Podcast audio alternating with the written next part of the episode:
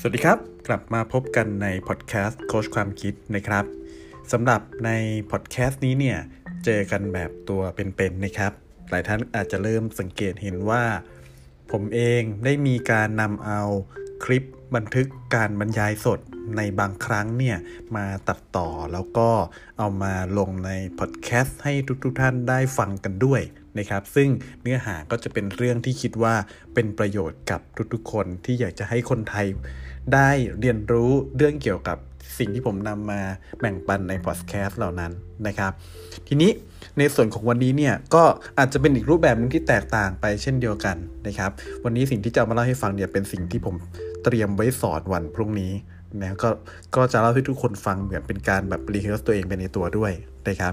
โอเค มาเริ่มกันเลยนะครับ สิ่งที่ผมจะบรรยายในวันพรุ่งนี้เนี่ยเป็นเรื่องที่เกี่ยวข้องกับ business mindset and entrepreneurship นะครับ หรือกรอบความคิดเกี่ยวกับธุรกิจหรือความเป็นผู้ประกอบการ ซึ่งอันนี้เราบรรยายให้กับองค์กรที่เป็นบริษัทเอกชน แล้วก็บรรยายให้กับคนที่เป็น ผู้บริหารขององค์กรนะครับ นั่นแปลว่าอะไร นั่นแปลว่า โดยความคาดหวังของการบรรยายในครั้งนี้เนี่ยเราไม่ได้คาดหวังว่า อยากจะให้ทุกคนลาออกไปเป็นผู้ประกอบการกันหมดนะครับ แต่ว่าไม่ว่าคุณจะเป็นพนักงานระดับไหนในองค์กรก็ตาม จริง ๆ แล้วสิ่งที่คุณควรจะมีก็คือเรื่องของ business mindset อันนี้เป็นสิ่งที่สำคัญมาก ๆ เพราะว่าไม่อย่างนั้นเนี่ย ไม่ว่าเราจะทำงานอะไร ไม่ว่าจะทำงานในตำแหน่งไหน สิ่งที่เราทำอยู่มัน มันจะเป็นแค่งานที่เราทำตามความรับผิดชอบ และสุดท้ายมันไม่ได้ส่งผลดีกับองค์กรอย่างแท้จริง มันไม่ได้ทำให้องค์กรบรรลุเป้าหมาย ตามวัตถุประสงค์ตามความตั้งใจไว้ หรือถ้าเกิดเรามีหัวหน้าดีมีผู้บริหารดีเนี่ยเขาอาจจะให้ทิศทางกับเราอย่างชัดเจน จนแค่เราทำตามคำสั่งเนี่ยเราก็สามารถที่จะบรรลุเป้าหมายขององค์กรได้แล้ว แต่นั่นจะมีประโยชน์กับอะไรกับเราใช่ไหมครับ เพราะว่าเราเองก็จะ จะกลายเป็นแค่คนธรรมดาหนึ่งคนที่อยู่ในองค์กรโดยที่ใครก็ได้อะใครก็ได้ก็สามารถมาทำงานในตำแหน่งนี้ได้ เพราะเราทำตามคำสั่งเท่านั้น ในทางกลับกันเลย ถ้าเกิดเราเป็นคนหนึ่งที่มี business mindset เรามีความเป็น entrepreneurship อยู่ในตัวเอง เรามีความเป็นผู้ประกอบการอยู่ในตัว แม้ว่าเราจะไม่ได้ออกไปทำธุรกิจ แต่เราเองก็สามารถเป็นคนหนึ่งที่เอาวิธีการคิดแบบนักธุรกิจเนี่ยเข้ามาประยุกต์ใช้ในการทำงานของเราในแต่ละวันได้ นั่นแปลว่าอะไร นั่นแปลว่ามันจะทำให้งานของเราเนี่ยมีความแปลกและแตกต่างจากงานของคนอื่นๆอย่างชัดเจน และแน่นอนว่าคนที่ทำได้แบบนี้เนี่ยก็จะกลายเป็นคนที่มี มูลค่าสูงเออมูลค่าสูงในองค์กร ผู้บริหารเห็นย่อมอยากจะให้คุณทำงานที่นี่ ได้อยู่กับเขาไปนานๆ ย่อมอยากจะโปรโมทคุณให้สามารถทำงานในจุดที่สูงขึ้นไปเรื่อยๆ ได้นะครับเพราะฉะนั้นนี่เป็นเรื่องหนึ่งที่ทุกคนควรจะต้องมี ถ้าคุณอยากจะประสบความสำเร็จในการทำงานประจำโอเคไหมครับทีนี้พอเราพูดถึงเรื่องนี้เนี่ยผมก็เลยดัด เนื้อหาไปเล็กน้อย ผมไม่ได้พูดถึงเรื่องของ business mindset ตรงๆนะ แต่ว่าอ่าไม่ได้พูดถึงเรื่องของการอยากให้คนเป็น entrepreneurship โดยตรง แต่เราจะมาพูดถึงคนที่มีวิธีคิดแบบนักธุรกิจ แต่อยู่ภายในองค์กรที่เป็นบริษัท หรือว่าเป็นองค์กรที่จัดตั้งอยู่แล้ว มีตัวตนอยู่แล้ว ไม่ได้เป็นการเริ่มต้นธุรกิจใหม่ คนกลุ่มนี้เนี่ยเราเรียกว่า intrapreneurship นะครับ intrapreneur intrapreneur ก็คือคนที่เป็นเหมือนผู้ประกอบการ แต่เป็นคนที่เป็นลูกจ้างนะเออเป็นลูกจ้างที่มีวิธีการคิดแบบผู้ประกอบการนะครับ ถ้าเอาความหมายตรงๆของ intrapreneur เนี่ยก็คือเขาบอกว่า intrapreneur คือพนักงานในองค์กรนะครับ ที่รับผิดชอบโดยตรงในการเปลี่ยนไอเดีย ให้กลายเป็นสินค้าหรือบริการที่สร้างผลกำไรได้ถูกไหมครับ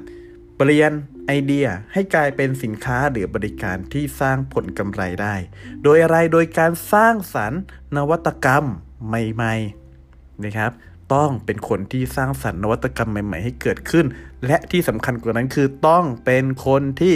ดื้อรั้นที่จะเสี่ยง โอ้ใช่ฟังไม่ผิดครับ ต้องดื้อรั้นที่จะเสี่ยง แปลว่าอะไรครับ แปลว่า พนักงานทั่วไปไงก็มักจะมีความกลัว มักจะมีความรู้สึกว่าเฮ้ยสิ่งที่ตัวเองคิดมาอาจจะยังดีไม่พอเฮ้ยบริษัทจะยอมจะมีความแบกรับความเสี่ยงสูงเกินไปไหมเฮ้ยเราเคยทำแบบนี้กันมาตั้งนานหยุดจะบอกให้เขาไปเปลี่ยนเป็นอย่างนั้นเนี่ยมันเป็นกรอบความคิดที่อันตรายมาก ๆ ที่มันทำให้เรารู้สึกว่าเราอยากจะใช้ชีวิตเหมือนเดิมทำตัวแบบเดิม แต่เราอยู่ในโลกธุรกิจยุค 4.0 โลกธุรกิจยุคที่มีการเปลี่ยนแปลงอย่างรวดเร็วและรุนแรงชนิดที่เรียกว่า แค่ข้ามคืนก็ทำให้อุตสาหกรรมใดอุตสาหกรรมหนึ่ง อาจจะล่มสลายหายไปทั้งอุตสาหกรรมเลยก็ได้ และในความเปลี่ยนแปลงที่มันรวดเร็วและรุนแรงขนาดนี้ ถ้าเราใช้ชีวิตแบบเดิมๆคำถามคือธุรกิจจะอยู่รอดได้อย่างไรถูกไหมครับ เพราะฉะนั้นการเปลี่ยนแปลงมันจำเป็นต้องเสี่ยงไง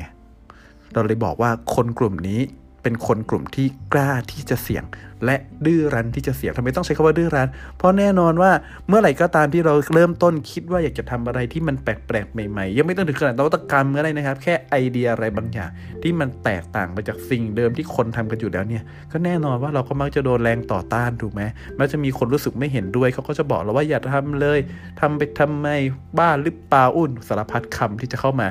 ทำให้เรารู้สึกท้อแท้หมดกำลังใจ และไม่อยากที่จะเปลี่ยนแปลง เพราะฉะนั้นเราจึงต้องดื้อรั้นที่จะเสี่ยงนะครับฟังอีกครั้งหนึ่ง intrapreneur หมายถึงอะไรหมายถึงพนักงานในองค์กรที่รับผิดชอบโดยตรง ในการเปลี่ยนไอเดียให้กลายเป็นสินค้าที่สร้างผลกำไรได้ โดยการสร้างสรรค์นวัตกรรมใหม่ ๆ และดื้อรั้นที่จะเสี่ยงครับ มีคนเปรียบเทียบเปรียบเปรยไว้แบบนี้ครับว่า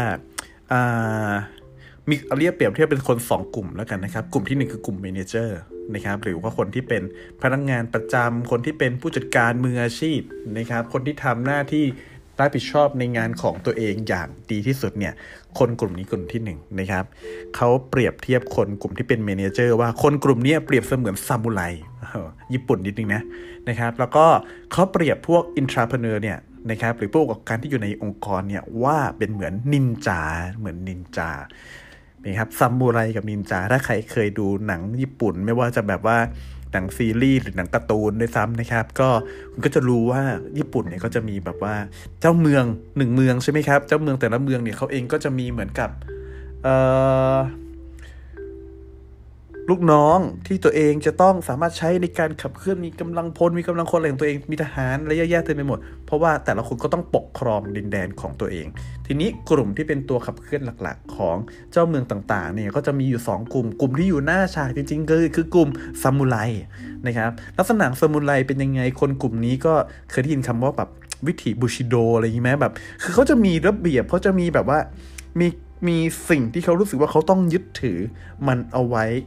เพราะว่านี่มันคือสิ่งที่เรู้สึกว่าเป็นสิ่งที่ดีเป็นสิ่งที่มีคุณค่าเป็นสิ่งที่แบบมันคือจิตวิญญาณมันคือแก่นของเขา ที่เขาจะต้องยึดถือแล้วเขาจะไม่ยอมที่จะออกนอกกรอบเหล่านี้เลยมันคนกลุ่มที่เป็นซามูไรเนี่ยก็จะเชื่อฟังเคารพเชื่อฟังคำสั่ง เชื่อฟังกฎระเบียบ ปฏิบัติตามกระบวนการที่มีอยู่ จ้าเมืองสั่งมาว่าให้ไปทำอะไรด้วยวิธีการแบบไหน กลุ่มสมุนไพรก็จะลงไปทำตามนั้นนะแม้ว่าบางครั้งเนี่ยไอสิ่งที่ทำเนี่ยมันอาจจะรู้สึกแบบว่าขัดกับความรู้สึกของตัวเอง ขัดกับจริยธรรม ขัดกับอะไรหลายๆอย่างที่ตัวเองรู้สึก แต่สมุไรจะทำตามคำสั่งของเจ้าเมืองนะครับเขายึดมั่นกับภารกิจที่ได้รับมอบหมายไม่ยอมไม่เกิดความผิดพลาดใดๆนะครับ โดยเฉพาะ ถ้าความผิดพลาดนั้นเนี่ยมันมันเป็นเกิดจากแบบวิธีการที่มันแปลกๆใหม่ๆอะมันก็จะมีความเสี่ยงว่าเรื่องเหล่านั้นนี่มันยังไม่มีข้อพิสูจน์ว่ามันทำได้จริงถูกไหมครับเพราะนั้นคนกลุ่มที่เป็นสมุนไพรก็จะไม่ยอมผิดพลาดเรื่องพวกนี้เพราะคำเขารับผิดชอบก็สูงนะ เพราะว่าพวกนี้เวลาที่แบบว่า ถ้าทำอะไรผิดพลาดปุ๊บทำไงครับฮาราคิรีควานท้องโอ้เขาเสียชีวิตเลยตายเลยนะครับนั่นคือสิ่งที่เขายึดมั่นกับมันนั้นเราจะเห็นว่าลักษณะของคนกลุ่มที่เป็นสมุไรก็เปรียบเสมือนคนที่เป็น ระดับพวกหัวหน้างาน คนที่เป็นระดับผู้จัดการที่รับผิดชอบในหน้าที่งานแต่ละบทบาทหน้าที่อย่างดีอย่างขยันขยันขันแข็งทำตามกระบวนการทำงานที่ชัดเจนทุกอย่างอะไรพวกนี้เนี่ยก็จะเป็นกลุ่มสมุไร ในขณะที่ถ้าเราเคยดูเราก็จะเห็นว่าเฮ้ยพวกเจ้าเมืองเนี่ยเขาจะมีคนกกลุ่มหนึ่งนะ แต่ว่าอยู่หลังฉากอยู่เบื้องหลัง แล้วก็ไม่ค่อยมีใครได้เห็นตัวหรอกว่าคนกลุ่มนี้เป็นใคร แล้วก็ทำอะไรอยู่บ้าง พวกนินจา นินจาจะหลบอยู่ในเงามืดถูกไหมครับ แล้วก็จะเหมือนรับคำสั่งเฉพาะจากกลุ่มที่เป็นเจ้าเมืองเท่านั้นอะไรประมาณนี้นะครับคำถามคือนินจา มีกฎระเบียบอะไรของเขาไหม ถ้าใครเคยดูวิถีของพวกนินจาเขาจะรู้ว่าเขาก็มีวิธีการสอน มีสิ่งที่เขายึดถือยึดมั่นนะ เพราะแล้วก็วิธีการที่เขาเใช้ชีวิตอยู่ภายในแต่ละเมืองเนี่ยเขาก็มีอยู่ขอบเขตของเขาอยู่ในระดับหนึ่งเลยนะครับ เพราะฉะนั้นเนี่ยคนกลุ่มนี้ถามว่ารู้กฎระเบียบไหม รู้ รู้กฎระเบียบเป็นอย่างดีครับ แต่รู้เพื่ออะไร รู้เพื่อที่จะ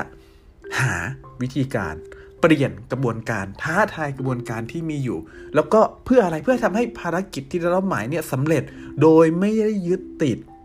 กับวิธีการไม่ได้ยึดติดกับแค่ภารกิจที่ คำสั่งเนี่ยบอกว่าเฮ้ยให้ไปทำอันนี้แบบนี้กลุ่มคนที่เป็นพวกนินจาเนี่ยจะไม่ได้คิดแค่แบบนั้นเขาจะคิดไปอีกวิมันจะมีวิธีการแบบไหน ฉันจะสามารถซ่อนตัวตรงนั้น ฉันจะสามารถแปลงเป็นคนนี้ ฉันจะใช้อาวุธลับประเภทไหน คือมีวิธีการเยอะแยะมากมายที่เขาสามารถดึงมาใช้ เพื่อให้ประสบความสำเร็จตามโจทย์ที่ได้รับมอบหมายได้ รวดเร็วว่องไวกล้าได้กล้าเสียกล้าเสี่ยงพวกนี้จะมีความฝันและเหมือนกับ รู้แหละว่าเจ้านายจริง ๆ อยากได้อะไร แล้วเขาก็จะคอยอยู่เบื้องหลังที่จะคอยทำให้สิ่งนี้เกิดขึ้นนะครับ เพราะฉะนั้นถ้าถามว่า เมืองในสมัยก่อน เจ้าเมืองที่ญี่ปุ่นในสมัยก่อน ก็ต้องการคนทั้งสองกลุ่ม ใครมีสมุไรที่เข้มแข็งที่เก่งอยู่ในมือเยอะๆ แล้วก็มีนินจาที่เก่งๆอยู่ในมือเนี่ย โอ้โห นั่นแหละจะเป็นเมืองที่ประสบความสำเร็จอย่างมากนะครับ เปรียบเทียบกลับมาครับกับกลุ่มคนที่เป็นธุรกิจในทุกวันนี้นะครับ จริงๆ แล้วธุรกิจทุกวันนี้ก็ต้องการทั้งซามูไรและนินจา เออ นะครับ คือในขณะที่คนกลุ่มหนึ่ง ขยันทำงานที่ได้มอบหมายอยู่หน้าฉากอย่างสัตว์เสื้อก็ต้องมีคนอีกกลุ่มหนึ่งที่ทำภารกิจสำคัญยิ่งยวดอยู่เบื้องหลังนะครับอย่างที่บอกไปไม่ว่าจะแบบเป็นกับพี่นินจาเขาทาเช่นพวกการสืบราชการลับ ไปกระทั่งการลอบสังหารแม่ทัพฝ่ายตรงข้ามอย่างเงี้ยคือเจ้ามือผู้ยิ่งใหญ่ในสมัยก่อนย่อมรู้ดีว่าคนทั้งสองกลุ่มต่างก็มีความสำคัญไม่ยิ่งหย่อนไปกว่ากันนะครับแต่ธุรกิจในปัจจุบันเนี่ยกลับไม่ได้ให้ความสำคัญกับพวกนินจาเท่าไหร่นะก็ ถ้าเปรียบเทียบกับมันที่บอกว่านินจาที่เรากำลังพูดถึงในตอนนี้คือพวกไหนคือพวกอินทราเพเนอร์คนที่เป็นเหมือนกับคนที่มีจิตวิญญาณของผู้ประกอบการ แต่หัวใจเป็นลูกจ้างนะ เออนะครับ คนกลุ่มนี้เนี่ยเราขาดไปเราไม่ได้ให้ความสำคัญกับเขานั่นแปลว่าอะไรมันเลยทำให้องค์กรของเราเนี่ยอยู่นิ่งๆกับที่ทำงานได้ดีนะ สามารถเมนเทนรักษาสถานะที่เป็นอยู่ในปัจจุบันได้ ไม่ได้ทำให้ธุรกิจมีปัญหาอะไร นะครับอาจจะมีการพัฒนาอย่างต่อเนื่องค่อยเป็นค่อยไปตลอดเวลาด้วยซ้ำแต่มันไม่มีนวัตกรรมอะไรใหม่ ๆ เกิดขึ้นมาเลยในช่วงเวลาที่ผ่านมา เพราะไอ้นวัตกรรมเอ่ยไอ้แนวคิดไอเดียแปลกใหม่ที่มันกระชากเราออกจากวิถีการทำงานแบบเดิมเนี่ยมันต้องอาศัยคนแบบนินจาครับ นะครับเพราะฉะนั้นนี่คือสิ่งหนึ่งที่หลาย ๆ ธุรกิจขาดไปแล้วผมว่ามันทาให้ธุรกิจนี่ยไม่สามารถเดินไปข้างหน้าได้อย่างรวดเร็วเท่าที่ควร หรือแม้กระทั่งอาจจะทำให้ถอยหลังลงคลองอยู่ทุกวันนี้ก็ได้ คนกลุ่มนี้พวกนินจาหรืออินทราเพเนอร์เนี่ยเป็นคนกลุ่มที่โดยปกตินะจริง ๆ แล้วเนี่ยเวลาที่มีคนกลุ่มนี้เนี่ยที่ผมเคยเจอในหลายองค์กรที่ผมเข้าไปเป็นที่ปรึกษานี่ครับคนกลุ่มนี้มักจะโดนคนมองแปลก ๆ นะครับ คือ ด้วยความที่เวลาที่เขาคิดอะไรขึ้นมาเนี่ย หลายสิ่งที่เขาคิดและเขาจะทำเขาเอาไปนำเสนอเนี่ย มันจะค่อนข้างขัดกับสิ่งที่คนที่อยู่มานานๆเขาทำกันมาก่อน เคยทำงานที่นี่มา 5 ปี 10 ปี เราใช้วิธีการแบบนี้มาตลอดอยู่ดีวันดีคืนดีมีใครไม่รู้เดินเข้ามา แล้วบอกว่าเฮ้ยลองเปลี่ยนไปทำแบบนี้ดูกันไหมเชื่อสิว่ามันจะดีขึ้นมันจะดีขึ้นเป็นแบบนั้นเป็นแบบนี้ เพราะฉะนั้นคนที่อยู่กันมานานๆหรือจริงๆไม่ต้องนานมากก็ได้นะ บางคนอยู่แค่แบบประมาณไม่กี่เดือนก็มีวิธีคิดแบบว่าหัวโบราณได้แล้วนะครับทีนี้ก็เลยจะทำให้คนกลุ่มนี้เนี่ยรู้สึกว่าไม่ไม่ได้รับไม่ได้กับสิ่งที่คนที่เป็นเหมือนพวกนินจาทั้งหลายเนี่ยมานำเสนอ แล้วก็จะมองคนกลุ่มนี้ว่าเป็นเหมือนพวกตัวสร้างปัญหาอ่าแล้วถามว่ามันมันเป็นตัวสร้างปัญหาจริงไหม ก็จริงนะ ในจริงนะในในมุมหนึ่งมันก็จริงเลยเพราะว่าอะไรเพราะคนกลุ่มนี้มาถึงก็จะมาบอกให้ เวลาที่เขานำเสนอไอเดียโดยเฉพาะถ้าไอเดียนั้นผ่านผู้บริหารมาแล้ว สิ่งที่เขาลงมาทำก็จะมาบอกให้เราเปลี่ยนวิธีการทำงาน จากเดิมที่เคยทำแบบนี้ให้กลายเป็นอีกแบบหนึ่งซึ่งหลายคนก็เปลี่ยนไม่เก่ง ไม่รู้วิธีการในการบริหารการเปลี่ยนแปลงไงอยู่ดีก็มาบอกให้เปลี่ยนเลย โดยที่ไม่ได้คิดว่าเฮ้ยเราคนที่เปลี่ยนเนี่ยเขาจะต้องมีวิธีการจัดการกับชีวิตของเขายังไง ไม่ได้ช่วยเขาไม่ได้คิดว่าจะหาวิธีการทำอย่างไรที่แค่ไม่การเปลี่ยนแปลงเนี่ยมันราบรื่นเพราะฉะนั้นเรื่องนี้ก็เลยกลายเป็นว่าทำให้คุณรู้สึกอึดอัดและมีปัญหาไปด้วย นะครับไม่ใช่แค่นั้น มันไม่ได้แปลว่าทุกครั้งที่เกิดการเปลี่ยนแปลงและจริง ๆ คือต้องบอกว่าส่วนใหญ่ของการคิดอะไรใหม่ ๆ การเปลี่ยนแปลงอะไรใหม่ๆ มัน fail ฮะมัน fail แล้วทุกครั้งที่ fail ก็มีคนรู้สึกแบบว่าเสียเวลาเสียแรงเสียงบประมาณรู้สึกเจ็บปวดรู้สึกเบื่อหน่ายมันมีความรู้สึกแบบนี้เกิดขึ้นแน่นอนอ้าวแล้วทำไมยังต้องการคนประเภท intrapreneur อยู่ในองค์กรทำไมเราจะต้องมีคนที่มาคอยสร้างสรรค์นวัตกรรมอะไรอีกด้วยล่ะ ในเมื่อความเสี่ยงก็สูง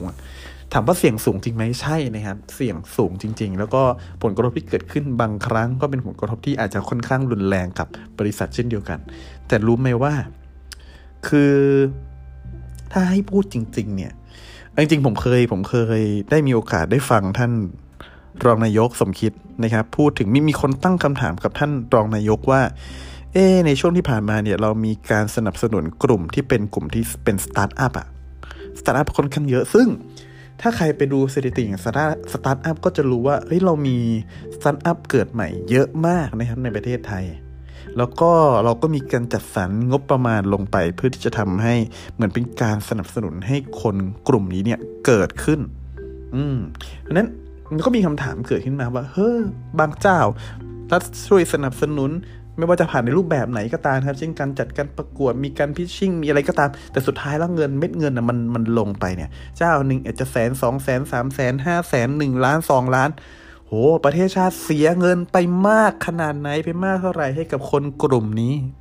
มีคำถามที่ตั้งเอาไว้แบบน่าสนใจแบบนี้เอาไว้ ท่านรองนายกตอบในวันนั้นว่า ก็จริงที่เราลงทุน สตาร์ทอัพจำนวนมากและสตาร์ทอัพเหล่านั้นก็ไม่ได้เกิดขึ้นคือแบบคือเกิดแต่แบบเอ่อก็ไม่ได้ประสบความสำเร็จอย่างที่ตั้งใจว่าจริงๆบางเจ้าก็เจ๊งไปนะ มันทำให้ประเทศเสียหายจริง แต่สิ่งที่สำคัญกว่านั้นคือ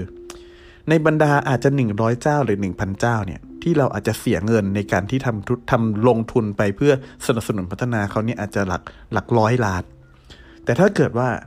เราสามารถสร้างยูนิคอนสักเจ้าหนึ่งให้เกิดขึ้นได้จากคนกลุ่มเนี่ยมูลค่าทางธุรกิจที่เขาจะส่งมอบให้กับประเทศเราคืนกลับมาเนี่ยอาจจะอยู่ในหลักพันล้านหรือหมื่นล้านด้วยซ้ำนะครับเห็นตัวเลขไหมว่ามันต่างขนาดไหน มันเหมือนกันเลยมันเหมือนกับคนที่ทำเรื่องนวัตกรรมในองค์กร หลายครั้งที่เราคิด เรื่องอะไรออกมา เราคิดโครงการเราคิดโปรเจกต์เราคิดวิธีการอะไรแปลกๆใหม่ๆออกมา มันจะมีช่วงเวลาที่ทำให้คนรู้สึกอึดอัดคนเบื่อหน่ายคนลาคาญคนกลุ่มนี้ อาจจะมีช่วงเวลาที่ทำให้บริษัทรู้สึกว่าสูญเสียงก็ประมาณไปเปล่าๆช่วงเวลานานๆสักช่วงหนึ่งเลย แล้วคนก็เลยรู้สึกว่าทำไมต้องมาเอาก็ประมาณมาลงกับเรื่องพวกนี้ด้วย เอาเงินที่ลงเรื่องพวกนี้เนี่ยมันเป็นโบนัสที่ฉันดีกว่าไหมอ่าบางคนจะคิดแบบนี้ มันก็ใช่ที่งบประมาณจำนวนหนึ่งของบริษัทศูนย์เปล่าไป เพราะโครงการต่างๆ ที่เป็นโครงการเชิงนวัตกรรมที่อยู่ในความรับผิดชอบของพวกอินทรเพเนอร์เนี่ย แต่แต่ถ้าเกิดว่ามันมีสักหนึ่งโครงการหนึ่งโปรเจกต์ที่ประสบความสำเร็จจากคนกลุ่มนี้จะเกิดอะไรขึ้น หลายโครงการลงทุนไปเป็นสิบไปเป็นร้อยสูญเสียเงินไปสิบล้านร้อยล้าน แล้วไม่เกิดประโยชน์อะไร แต่มีอยู่โครงการหนึ่งเกิดเปรี้ยงขึ้นมา สิ่งที่บริษัทได้อาจจะอยู่ในหลักพันล้านหมื่นล้านก็เป็นไปได้ ตัวอย่างที่เขาพูดถึงคนที่เป็นอินทร p r e n e u r นะครับในองค์กรและสร้างการเปลี่ยนแปลงครั้งใหญ่เช่นอะไรบ้าง Gmail เนี่ย Gmail ก็เป็นพนักงงานในองค์กร เป็นคนเป็นบริพนักงงานบริษัท Google หนึ่งคนที่เขารับผิดชอบโปรเจกต์นี้และเขาทำให้สิ่งเหล่านี้มันเกิดขึ้นได้ หรือแม้กระทั่ง Post It ของ 3M ก็เป็นพนักงงานหนึ่งคนที่เขามีวิธีคิดแบบ business mindset เขารู้ว่าแม้กระทั่งที่เราเคยได้ยินมาเพราะสิทธิ์นี่คือความผิดพลาดนะ เป็นความผิดพลาดคือเขาไม่ได้เขาตั้งใจจะสร้างกาวที่เหนียวที่สุด แต่เขาไปได้กาวที่แม่งไม่เหนียวเลย กาวที่หลุดง่ายมาก แต่ด้วยความที่เขามี business mindset อะเขามองไปปุ๊บเขารู้ว่าเฮ้ยเนี่ยขายได้ ขายได้มันเขาก็เลยหยิบมาทำเป็น Product ตัวใหม่แล้วสุดท้ายก็ขายได้จริงลองดูสิครับ เอาแค่ 2 เรื่องเนี้ยมูลค่าที่ 2 โครงการนี้ส่งมอบให้กับบริษัทเท่าไหร่แล้ว เท่าไหร่แล้วจนถึงทุกวันนี้นะครับเราใช้ Gmail กันอยู่ไหม เราใช้ Post it กันอยู่ไหม นี่เลยคือคำตอบว่าทำไม Intrapreneur ถึงเป็นสิ่งที่ดี และเป็นสิ่งที่จำเป็นมาก ๆ ในองค์กร และควรจะมีเป็นอย่างมากนะครับ ก่อนจะจบกันผมเล่าผมเล่าให้ฟังเพิ่มอีกนิดนึงว่าแล้วถ้าเกิดเราทำไอ้เรื่องของ intrapreneur ในองค์กรเนี่ยมันจะทำให้เกิดประโยชน์อะไรกับองค์กรของเราบ้าง อย่างแรกเลยแน่นอนอย่างที่บอกไปว่าคนกลุ่มนี้รับผิดชอบเรื่องของนวัตกรรมเปลี่ยนไอเดียให้กลายเป็นกำไร เพราะฉะนั้นเนี่ยมันมีเรื่องของการสร้างสรรค์นวัตกรรมใหม่ๆ เกิดขึ้นในองค์กรแน่นอนนะครับ แล้วพอพอคนที่มีไอเดีย คนที่มีความคิดมี พลังมีไฟ เขาอยากจะทำอะไรบางอย่าง เขารู้สึกอึดอัด เขารู้สึกมองเห็นว่าเฮ้ยมันมีช่องว่างทางธุรกิจที่ยังไม่ได้ตอบสนอง มีความต้องการของลูกค้าที่รอให้บริษัทเข้าไปทำอะไรได้ มีวิธีการทำงานบางอย่างที่เขารู้สึกว่ามันไม่โอเคอยู่แล้วเขาคิดว่าเขามีไอเดียที่จะจัดการกับมันได้ แล้วเขาได้รับการตอบสนอง มันจะเกิดอะไรขึ้น มันก็จะทำให้เขารู้สึกว่า พึงพอใจ รู้สึกแฮปปี้รู้สึกมีความสึกรู้สึกตัวเองมีคุณค่าในองค์กร และนั่นก็จะนำมาซึ่งสิ่งที่เราเรียกว่า employee engagement นะครับความรู้สึกรักและผูกพันกับองค์กร เขาไม่จำเป็นต้องออกไปเสี่ยงข้างนอก เพื่อที่จะไปเป็นผู้ประกอบการ ทั้งที่คือจริงก็อาจจะไม่ได้อยากเป็นนะแต่เขาแค่รู้สึกว่า ฉันมีไอเดีย ฉันมีสิ่งที่ฉันอยากจะทำแต่บริษัทนี้ไม่รองรับ ไม่รองรับเขาไม่สามารถรองรับความคิด ยิ่งใหญ่ที่เขามีอยู่ได้ ไม่สามารถรองรับไฟที่มันรุนแรงเขาอยู่ได้ เขารู้ว่าถ้าเขาอยู่กับเราต่อไปไฟมอดดับเขาจะกลายเป็นคนที่แบบว่าไร้ประโยชน์ไร้คุณค่าเขานั้นเขารู้สึกว่าเขาอยู่ไม่ได้เขาตึงต้องออกไป แต่ถ้าบริษัทมีช่องทางสำหรับรองรับคนกลุ่มนี้ ดูแลสนับสนุนจนสุดท้าย แน่นอนว่าบริษัทเราก็ได้ประโยชน์นะคนกลุ่มนี้เขาก็รู้สึกอยากอยู่กับบริษัทมากขึ้นนะสุดท้ายผลลัพธ์ที่มันเกิดขึ้น นอกจากนวัตกรรมที่ได้ มันก็จะส่งผลไปถึงเรื่องของโกรธของธุรกิจ เพราะว่ามันทำอาจจะทำให้เราเกิดได้สินค้าตัวใหม่ ได้บริการใหม่เกิดขึ้นมาเลยนะครับเพราะนั้นนี่คือสิ่งหนึ่งที่ที่ บริษัทสามารถเก็บเกี่ยวได้ ไม่ว่าจะเป็นในเชิงที่เป็นค่อนข้างเป็นรูปธรรมหรือนามธรรมก็ตาม มีตัวเลขที่เขาบอกเอาไว้นะครับว่าบริษัทที่เริ่มทำขับเคลื่อนในเรื่องของ entrepreneur เนี่ยสามารถที่จะทำให้มีผลลัพธ์มีผลประกอบการที่ดีขึ้นถึง 20%เลยทีเดียวอ๋อเป็นไงครับน่าสนใจไหมครับอยู่ดีๆ มีเองหนึ่งแค่คุณมาสนับสนุนเรื่องนี้เนี่ย นอกจากมีโอกาสได้นวัตกรรมใหม่ๆ ที่มันสามารถพลิกโลกอุตสาหกรรมไปได้เลยนะ ธุรกิจคุณก็มักจะมีความเติบโตที่เพิ่มมากขึ้นถึง 20% เพราะว่ามันไม่ใช่แค่ส่วนนวัตกรรมใหม่ๆที่มันเกิดขึ้น แต่เรื่องของที่บอกไปแล้วว่า มันคือเรื่องของ employee engagement ที่มันเกิดขึ้นคนรู้สึกรักผูกพัน คนรู้สึกมีไฟ คนรู้สึกตัวเองมีคุณค่า พอหนึ่งคนไฟลุกปุ๊บ มันก็จะไปทำให้คนอื่น ติดไฟไปด้วย แล้วทีนี้แหละบริษัทของคุณก็จะกลายเป็นบริษัทที่มีแต่คนที่เป็น entrepreneur เต็มไปหมด แล้วเขาก็พร้อมที่จะลุกขึ้นมาสร้างการเปลี่ยนแปลงที่ยิ่งใหญ่ แล้วการเปลี่ยนแปลงที่ยิ่งใหญ่ที่มันเกิดขึ้นภายในองค์กร มันก็จะส่งผลไปถึง ภายนอกในที่สุดส่งไปถึงลูกค้าส่งไปถึงชุมชนสังคมและระดับโลกในที่สุดเป็นไงครับ ฟังดูยิ่งใหญ่ไหมครับ และนี่คือ